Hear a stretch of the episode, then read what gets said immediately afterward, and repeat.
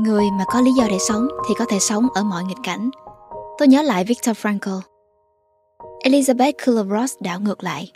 Người đã tìm thấy ý nghĩa trong cuộc đời thì có thể thanh thản đến với cái chết. Sự chết cho người ta cơ hội cuối cùng để lớn lên, để trưởng thành. Những ngày cuối đời giống như cảnh kết của một bộ phim có thể đem lại ý nghĩa cho tất cả những gì xảy ra trước đó. Trong cuốn sách Điểm đến của cuộc đời, tiến sĩ Đặng Hoàng Giang đã đồng hành với các bệnh nhân ung thư ở những năm cuối đời của họ. Mong rằng những câu chuyện được tác giả An An tại Spyroom chia sẻ từ cuốn sách sẽ là những rung động đặc biệt để các bạn thính giả thấu hiểu và cảm nhận những gì quý giá nhất nơi tâm hồn mỗi con người.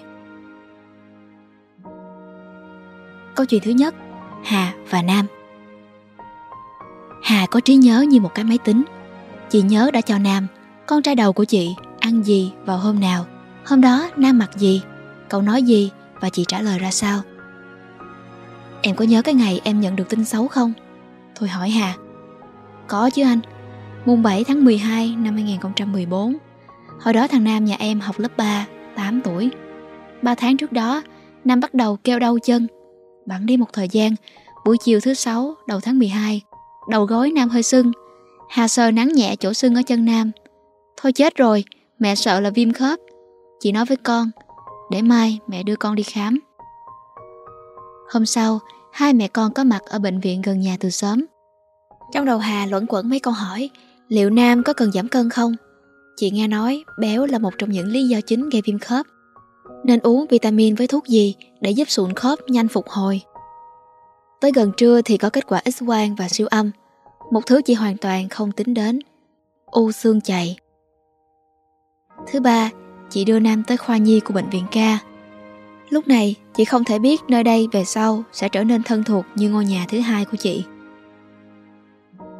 Mẹ ơi, con may mẹ nhỉ?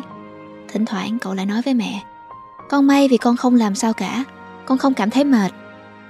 Nam bắt đầu quan tâm tới bệnh tật của mình. Bệnh gì là nặng nhất hả mẹ? Bệnh con đang mắc là bệnh nặng nhất. Thế bà không phải bị nặng nhất hả mẹ? Mẹ Hà bị suy tim, tiểu đường, huyết áp thấp và mỡ máu. Nam thấy mỗi ngày bà ngoại uống một bốc thuốc. Bà có nhiều bệnh nhưng vẫn có thuốc để chữa trị.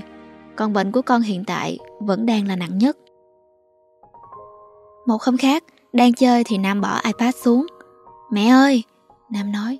Mẹ ơi, con xin lỗi mẹ. Sao vậy con? Con bị bệnh nặng như thế này, mẹ và những người trong gia đình phải chăm sóc cho con. Nên là con xin lỗi mẹ. Con không cần phải nói như thế, vì con bị bệnh là nặng nhất rồi, và đây là bệnh con không mong muốn. Do vậy, con là người đang chịu khổ, bất hạnh nhất, chứ không phải là mẹ. Thế à? Mẹ Hà khóc thành tiếng. Chị vớ tờ giấy ăn đưa lên má mà không kịp chặn dòng nước mắt. Trước mặt chị là một đống giấy đã bị vò nhầu và đẫm nước. Nam bắt đầu quan tâm tới cái chết. Một hôm, cậu nói với mẹ. Mẹ ơi, có phải sau này ngày nào mẹ cũng cho con ăn hoa quả không? Con nói thế nghĩa là thế nào? Hà hỏi lại. Tức là sau này ngày nào mẹ cũng thắp hương cho con ấy, cúng hoa quả trên bàn thờ ấy.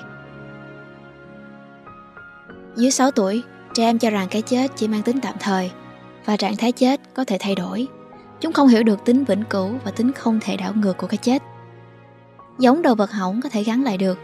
Chúng cho rằng con người hay con vật chết là đi vào giấc ngủ, họ sẽ thức dậy, hay họ đi xa và sẽ quay về. Từ 6 tới 9 tuổi, lứa tuổi của Nam, trẻ em đã hiểu rằng cái chết là vĩnh cửu, chứ không phải là một trạng thái tạm thời. Nhưng phần lớn không nắm được tính phổ quát của nó. Chúng cho rằng cái chết không xảy ra với tất cả mọi người, nhất là không xảy ra với thầy cô giáo chúng, với bố mẹ chúng, hay với bản thân chúng. Nam đang ở ranh giới mơ hồ của ý thức về cái chết. Cậu kết nối được hoa quả, hương và bàn thờ với khái niệm chết. Nhưng nó vẫn là một cái gì trừu tượng không liên quan gì tới cậu hiện nay. Ơ, thế thì con sẽ chết hả mẹ? Nam hỏi lại. Mẹ không biết, mọi việc bây giờ mẹ cũng chịu rồi. Mẹ đã giải thích cho con là bệnh của con là bệnh nặng. Sự mơ hồ khiến cậu không quá buồn Ngẫm nghĩ một chút Nam thốt lên À mẹ ơi con biết rồi Chết vẫn gặp được nhau Con nói cái gì vậy Ra mổ ấy, gặp nhau ở ngoài mổ ấy. Nam cười, hài lòng về sự thông thái của mình. Nam bị cắt chân sau đợt truyền hóa chất thứ sáu. Thông thường, cứ sau 3 đợt, bác sĩ sẽ kiểm tra xét nghiệm tổng thể. Nếu kết quả tốt thì sẽ cho dừng điều trị 3, 6 hay 12 tháng cho tới lần xét nghiệm sau. Nhưng ở Nam, những chỉ số ung thư không bao giờ lùi. Sau khi bỏ chân, Nam được truyền thêm 3 đợt hóa chất nữa, tổng cộng là 9 đợt, mỗi đợt cách nhau 21 ngày. Phát đầu điều trị nặng, nhưng tốc độ di căn vẫn rất nhanh. Tới tháng 10 thì bác sĩ trả Nam về nhà. Em may mắn vì con nó nói được những cái gì cần nói với mình, anh à. Nam gật đầu. Nam của mẹ cố gắng nhé. Cậu lại gật đầu. Mẹ ơi, con tạm biệt mẹ. Hà đóng băng, người chị vừa bị phá hủy. Mẹ cũng tạm biệt con, Nam của mẹ. Mẹ mong con thanh thản. Vâng, vâng. Nam trả lời, rồi cậu bỗng hốt hoảng. Mẹ ơi, thấy con sắp chết hả mẹ? Hà không bao giờ nói dối, cả lần này cũng vậy. Chị chỉ nói, thôi, con nghĩ đi. Hà đọc được rằng một kiếp ở cõi trần chỉ bằng một ngày đêm ở cõi cực lạc. Như vậy thì với Nam, thời gian chờ đợi để hai mẹ con sum họp sẽ chỉ là một thoáng thôi. Cậu sẽ không quá khổ sở. Còn chị, chị sẵn sàng một mình chịu nỗi nhớ da diết kéo dài vô hạn.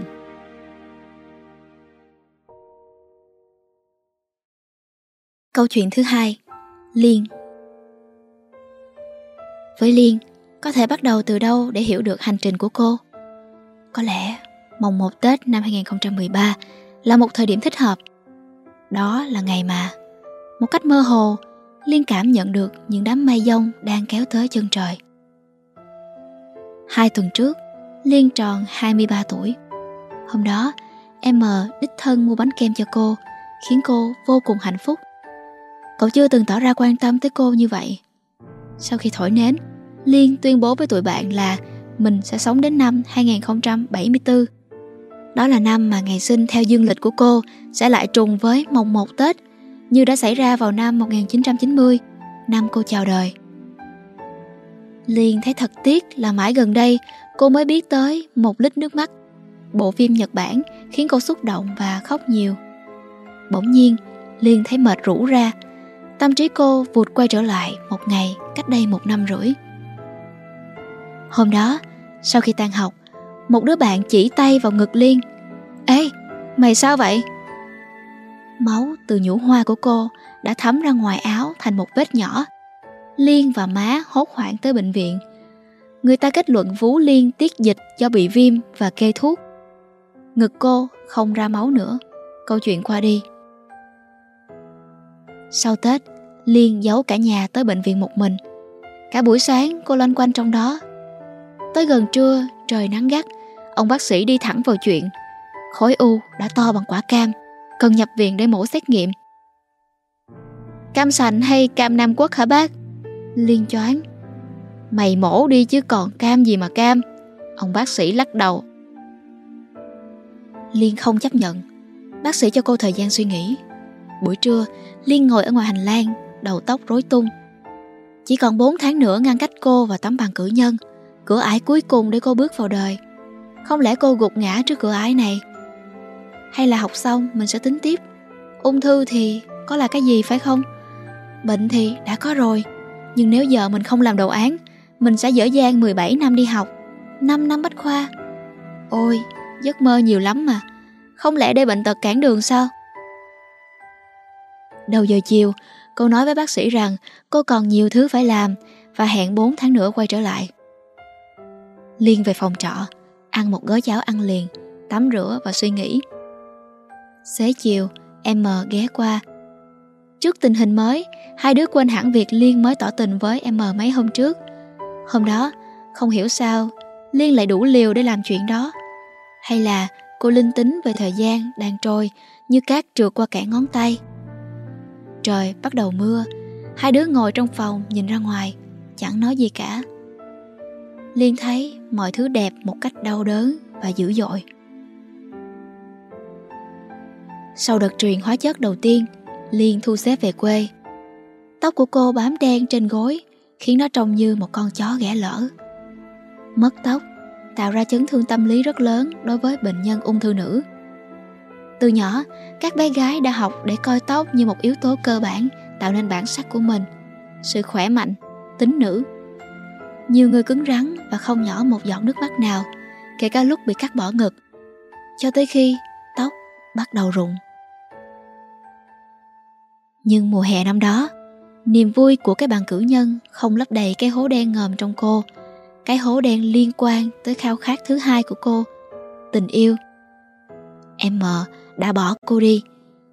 Cậu đã ra đi thế nào, nguồn cơn ra sao, không bao giờ tôi được biết đến cụ thể.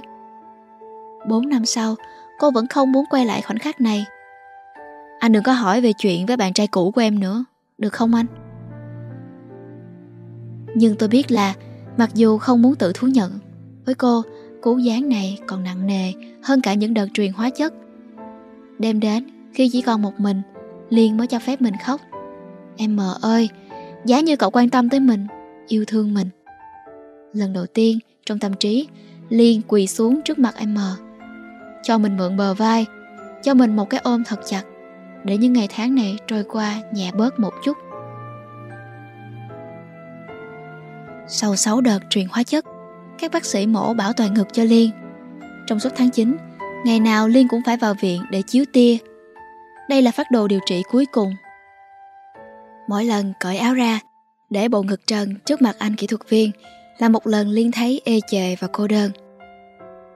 Mẹ ơi, con muốn lấy chồng. Câu nói của Aya trong một lít nước mắt luẩn quẩn trong đầu cô. Chả nhẽ cô cứ cô độc đến cuối đời. Liên muốn thể hiện nỗi buồn ra ngoài, nhưng rồi lại không đủ can đảm. Cô ngạc nhiên về khả năng cầm tù cảm xúc và tàn bạo với chính bản thân mình. Buổi tối hôm đó, lòng Liên nặng trĩu, không có ai an ủi và vỗ về cô cả. Nỗi buồn bao bọc quanh cô như một cái màn mỏng. Em mờ à, cậu đã quên mất mình rồi sao? Mình phải làm gì? Hay là mình phải lấy cái tay trái, nắm tay phải, an ủi, tự lau khô nước mắt, tự để nỗi nhớ đi hoang. Giữa mùa thu năm 2013, Liên ra viện sau hơn 7 tháng điều trị. Đến năm 2015, cô lại bị di căn.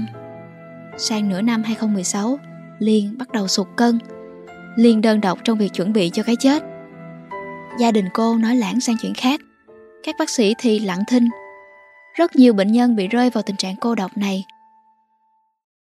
Đóng góp lớn nhất của Elizabeth Kubler-Ross người đã đề xuất mô hình năm trạng thái tâm lý trước cái chết vào năm 1960. Bà đã thuyết phục công luận, người nhà và các bác sĩ rằng cần tiếp chuyện với bệnh nhân khi nói về cái chết của họ trước khi quá muộn.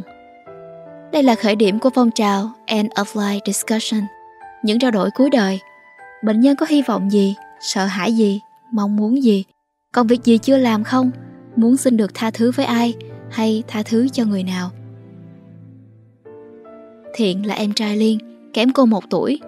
Đầu năm 2017, mấy tuần trước, Thiện thông báo là vợ nó có mang, lịch sinh nở là giữa tháng 10. Nghe nó nói, Liên thấy tim mình đập thình thịch, người cô trộn rộn khó tả. Cô gọi ngay đứa trẻ là bắp của cô hai và muốn đặt tên nó là Tâm An. Giờ đây, Liên chỉ còn một cột mốc thời gian trước mắt, giữa tháng 10. Liệu Liên có sống được để nhìn thấy bắp? Cuộc sống ngoài kia đang tiếp diễn với tất cả sự lộng lẫy của nó. Mấy hôm trước, ai đã vô tình kể rằng mờ sắp cưới, khiến cô chồng chành. Cuối tháng 7, Liên lâm vào trạng thái kiệt sức thường xuyên, 34kg. Tối hôm đó, tôi hỏi lại Thiện một lần nữa thời điểm xin dự kiến của bắp. Ba tháng bỗng nhiên trở thành một quãng đường xa hung hút. Thiện hiểu ý câu hỏi của tôi, cậu nói Giờ em cũng không tính nữa anh à được tới đâu thì tới. Mùa mưa miền Trung tới, vài tuần sau Liên lâm vào một cơn nguy kịch. Cô ngạt thở và lên cơn co giật kéo dài. Bà Liên tức tốc vào bệnh viện, thiền trợ lực cho Liên. Bác sĩ gọi má Liên ra ngoài hành lang, nói rằng gia đình cần xác định tư tưởng. Bên trong phòng, Liên bấu tay vào tay Thiện, theo thào, bắp chưa xanh à, rồi mê man đi. Liên đã chuẩn bị hết, cô nhờ Thiện tìm hiểu dịch vụ hỏa táng ở Đà Nẵng. cô đưa Thiện một cuốn sổ tiết kiệm để mua cho bắp cái đàn piano điện. Còn thừa bao nhiêu thì cho đứa thứ hai. Cô dặn Thiện sau này hướng cho bắp đọc sách. Cô nhắc má không nóng tính, gây gỗ với ba. Buổi tối, hai mẹ con ở trong căn phòng yên ắng, chỉ có tiếng bíp đều đặn với cái máy theo dõi nhịp tim. Liên nói, cuộc đời con thế này là thỏa mãn rồi, con không còn vương vấn gì nữa. Má Liên tin cô, tôi cũng vậy. Nhưng hóa ra Liên không nói thật hoàn toàn, hay chính cô cũng không biết bản thân mình. Một buổi trưa, em mờ xuất hiện trước cổng bệnh viện và nhắn tin cho Thiện. Trước đó nhiều ngày, cậu đã liên lạc với má Liên xin được gặp cô, nhưng Liên từ chối. Không cho Liên biết, Thiện xuống gặp mờ. Chuyện giữa anh và chị hai em thế nào thì em cũng chỉ biết chút ít thôi, mà em không muốn bàn tới đúng sai gì ở đây. Nhưng anh cứ cố gặp thì không tốt cho chị ấy. Chắc anh cũng như em, anh cũng muốn ưu tiên cho sức khỏe của chị hai. Mờ lắng nghe, sống cùng sớm, Thiện và Mờ biết nhau đã lâu. Cậu đánh giá Mờ là một người đàn ông tốt, chứ không phải không. Như có giác quan thứ sáu, Liên đoán được là hai người gặp nhau.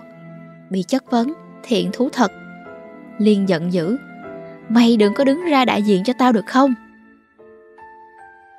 Em không hiểu được anh ạ. À. Thiện nói với tôi, em không hiểu tại sao chị ấy không buông bỏ được câu chuyện này Em nghĩ là chị ấy còn rất nặng lòng Chừng một tuần sau Tôi hỏi Liên, Vì sao cô không muốn mờ gặp lại mình? Lúc này, Liên đã hồi phục lại Sau trận thập tử nhất sinh. Một năm trước, em muốn gặp nói chuyện Mà bạn ấy không gặp. Giờ bạn ấy chỉ muốn giải tỏa lương tâm thôi, Chứ không có gì hết.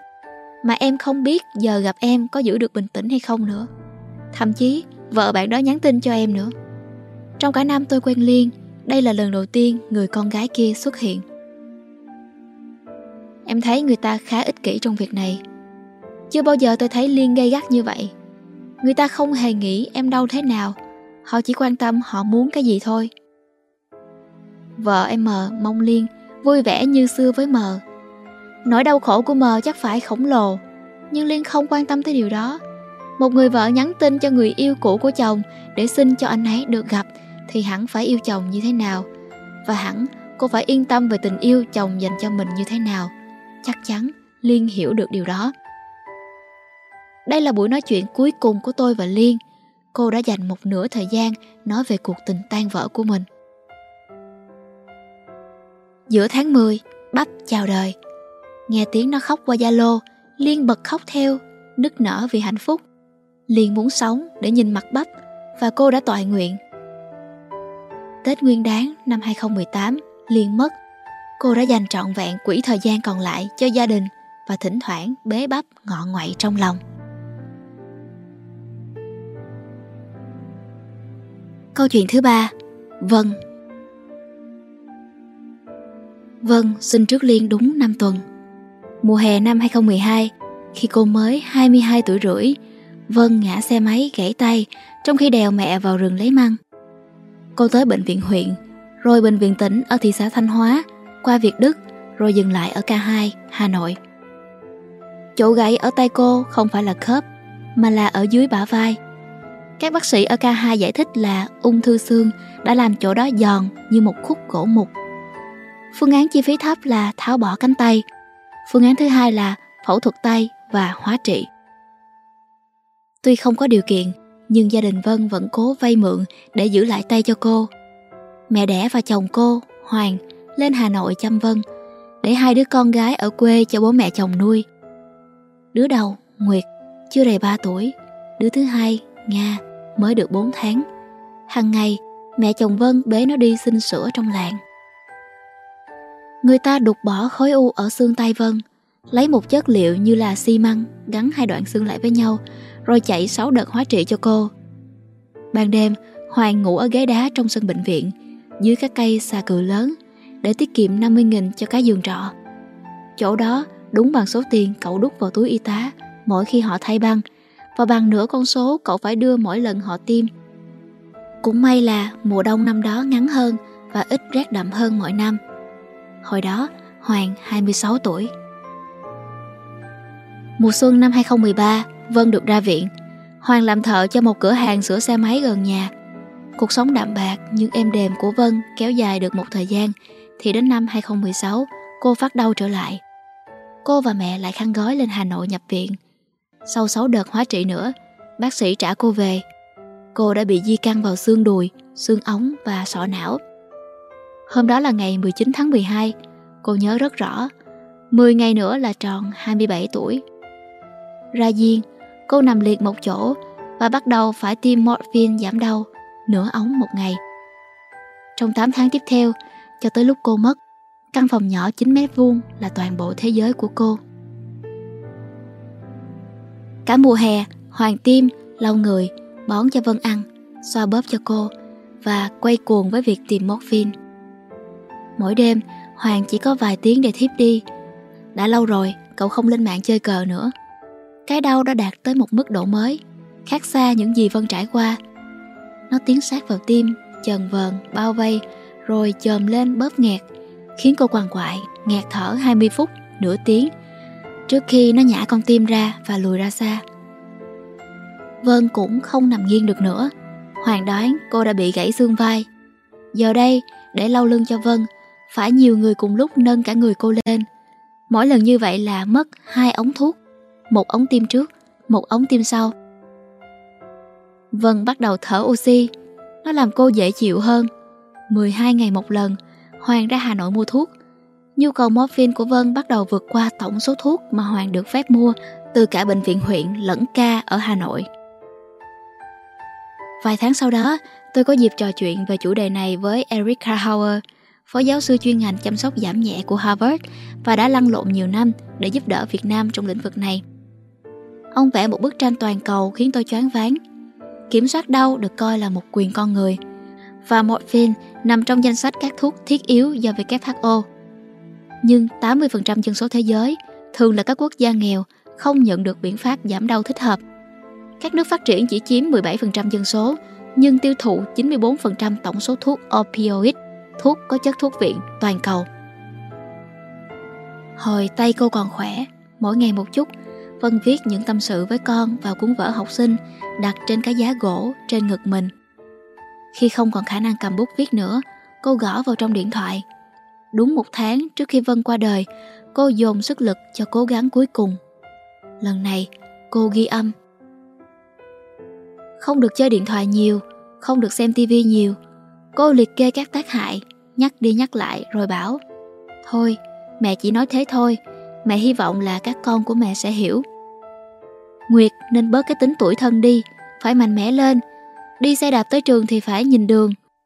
Nga ơi, Nga ngoan của mẹ, cô khiển trách là hôm trước nó ngồi giả vờ viết bài bố giao, nhưng khi thấy bố đi thì buông bút quay ra chơi.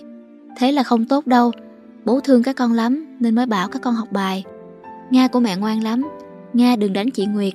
Mẹ thấy con cứ bắt nạt chị Nguyệt suốt à. Không có chi tiết nào là quá nhỏ với cô, từ việc cẩn thận cốc nước mía ngoài đường tới chuyện rửa bát sau bữa ăn. Vân muốn dồn 18 năm dạy con vào trong 30 phút ghi âm. Cô bắt đầu bằng cấp 1 rồi lên cấp 2. Hồi mẹ đi học thì mẹ thấy cấp 2 là vui nhất đấy. Cô bảo con phải từ chối các bạn trai thích mình như thế nào Kệ các bạn gái khác yêu đương ra sao. Cô dặn là ngực nó sẽ nhú lên, Khi có kinh nguyệt thì nó phải nói với bà. Con thấy hiện tượng huyết của mình, Con hãy nói với bà nhé. Có gì là nói bà Bà sẽ giúp các con. Nhớ chưa con? Đừng lo lắng quá. Không có gì phải lo lắng cả. Tháng 9 cùng với những đợt nóng trôi qua Giờ đây Vân cần tới 30 ống morphine và hai bình oxy mỗi ngày. Chi phí hàng ngày lên tới hơn 1 triệu đồng. Cuối giờ chiều, điện thoại của tôi nổ chuông. Số của Hoàng hiện trên màn hình. Hoàng hôn đang xuống. Một ngày chủ nhật nữa sắp qua đi. Tôi nghe điện thoại. Hoàng khóc trong máy. Chú ơi, Vân đi rồi chú ạ. À. Đằng sau Hoàng có nhiều tiếng người lao sao. Elizabeth Kubler-Ross nói rằng sự chết cho người ta cơ hội cuối cùng để lớn lên, để trưởng thành. Những ngày cuối đời, giống như cảnh kết của một bộ phim, có thể đem lại ý nghĩa cho tất cả những gì xảy ra trước đó. Trong 40 tuần cuối cùng của mình, Vân đã chuyển hóa từ một cô gái thôn quê chưa học hết phổ thông, lặng lẽ nhút nhát, thành một con người độc lập và quả cảm. Vân và Hoàng cũng đã chứng minh rằng trong hoàn cảnh khốn cùng nhất, người ta vẫn có thể đem lại ý nghĩa cho sự tồn tại của mình bằng tình yêu thương. Khi tôi mới quen Vân, cô buồn bã cho rằng mình đã thất bại trong hôn nhân. Cháu đã từng nói với chồng là sẽ làm gia đình mình hạnh phúc, nhưng không ngờ kết hôn rồi mới biết hai vợ chồng không hiểu tính nhau. Nhưng tuyệt vời thay, bệnh Vân càng nặng thì tình cảm của hai người lại càng gắn bó.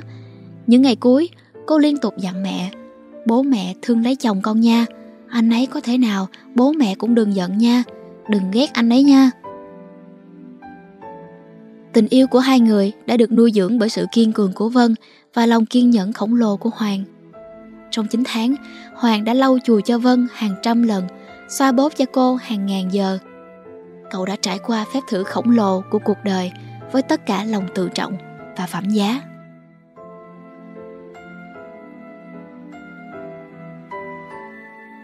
Bài viết dành cho những người tôi yêu thương, kính trọng và khâm phục. Cảm ơn bác Đặng Hoàng Giang đã viết nên cuốn sách này. Và cảm ơn các bạn đã lắng nghe đến cuối video. Hẹn gặp lại các bạn ở những nội dung lần sau.